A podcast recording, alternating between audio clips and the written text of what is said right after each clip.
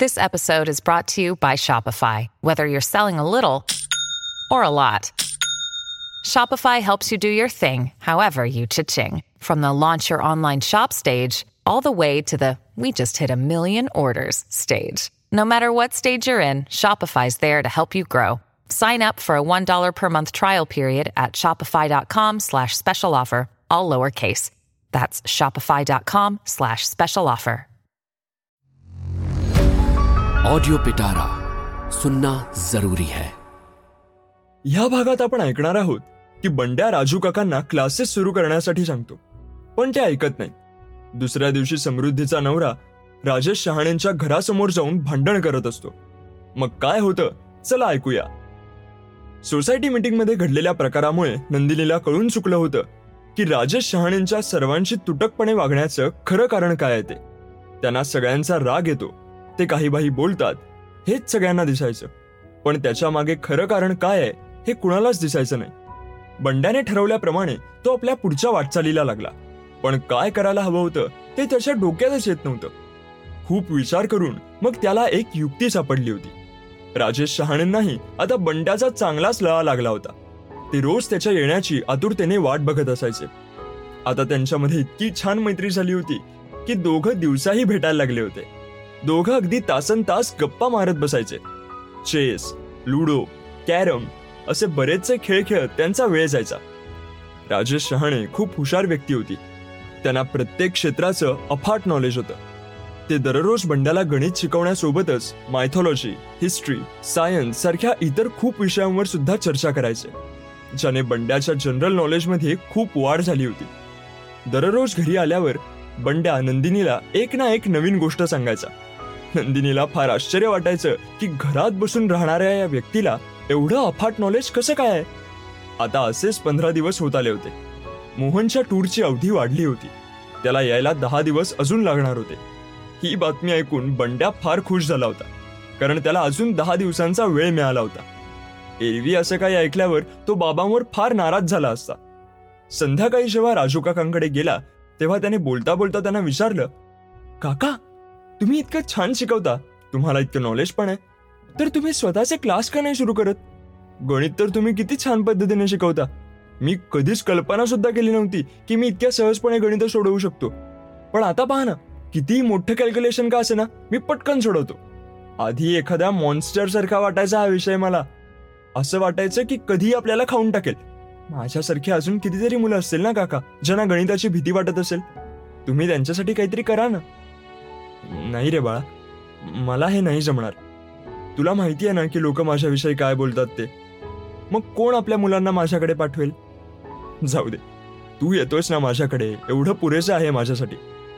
पण काका पण बिण काही नाही. काही गोष्टी अशा असतात ज्या लहान मुलांना कळत नाही. तुलाही त्या नाही कळणार. आणि तू शिक ना माझ्याकडून.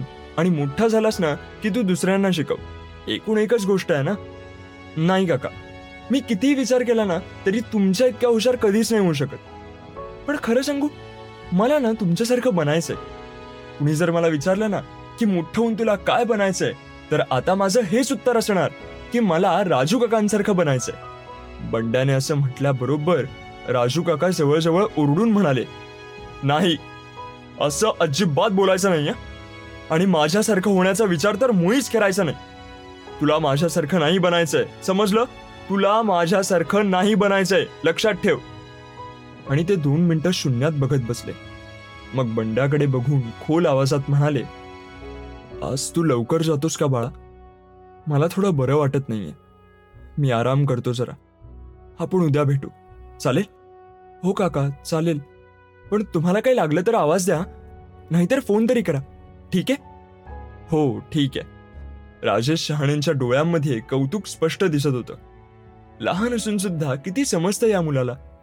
पण बंड्याने आपली जिद्द सोडली नाही. त्याने राजू काकांना क्लासेस सुरू करा म्हणून परत परत सांगायचं ठरवलं. दुसऱ्या दिवशी सकाळी सकाळी फ्लोअरवर काहीतरी हल्ला गुल्ला सुरू झाला होता.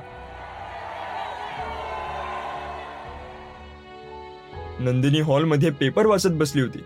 समृद्धीच्या नवऱ्याच्या दिनेशच्या जोर जोराने बोलण्याचा आवाज ऐकून तिने दार उघडलं आणि बाहेर डोकावून पाहिलं. दिनेश राजेश शहाणेंच्या बंद दारासमोर उभा राहून ओरडत होता. समृद्धी आणि फ्लोअरवरची इतर काही लोक त्याच्या अवतीभोवती गोळा झाली होती. सोडणार नाहीये मी तुम्हाला राजेश शहाणे! मला चांगलंच माहिती आहे की हे सगळं तुम्हीच केलंय. मी आत्ताच्या आत्ता सोसायटीच्या ऑफिसमध्ये जाऊन तुमची कंप्लेंट करतो. बघाच तुम्ही. काय झालं भाऊजी? तुम्ही असे ओरडताय कशाला? नंदिनीने विचारलं तर समृद्धी तिच्याकडे वळून कमरेवर हात ठेवत म्हणाली आल्या. वकिली आणि साहेबा आल्या. मला वाटलंच होतं की ह्या येतील. दिनेश ह्यांना सांगून टाकणार आहे सगळं. खूप क्लोज आहेत ह्या या त्या राजेश शहाणेंच्या. आणि दोघं नवरा बायकोने एकमेकांकडे कुत्सितपणे हसून बघितलं. आणि हातावर टाळी दिली. तेवढ्यात राजेश शहाणे दार उघडून बाहेर आले आणि दिनेश आणि समृद्धीकडे बघून चोरात ओरडले. काय? तुमच्या बोलण्याचा अर्थ काय? देवाने जीभ दिली आहे तर काही बोलायचं का? बस उचलली जीभ आणि लावली टाळ्याला. आपण काय बोलतोय? कुणाबद्दल बोलतोय? निदान ह्याचं तरी भान ठेवा. हे बघा साहेब कोणाशी कसं आणि काय बोलायला हवं याचं ज्ञान तुम्ही आम्हाला दिलं नाही तर बरंच होईल. तुमच्यासारख्या माणसाकडून काही शिकावं लागेल एवढे वाईट दिवस नाही आलेत आमच्यावर. तुम्ही आज हे जे काही काम केलंय ना याची कंप्लेंट मी करणारच आहे. आता बघूया तुम्ही हा फ्लॅट रिकामा करून जाता की नाही ते? दिनेश सारख्या उद्धट माणसाशी वादावादी करण्यात काहीही अर्थ नाहीये हे समजून नंदिनी आणि राजेश शहाणे आपापल्या घराच्या आत निघून गेले. दुपारी रखमाबाई नंदिनीच्या घरी स्वतःहून आल्या होत्या. त्यांच्याशी बोलताना नंदिनी आणि बंड्याला काही अशी माहिती मिळाली होती की ज्याने खूप गोष्टी क्लिअर झाल्या होत्या. रखमाबाई नंदिनी आणि बंड्याला काय सांगतात हे आपण ऐकूया पुढच्या भागात.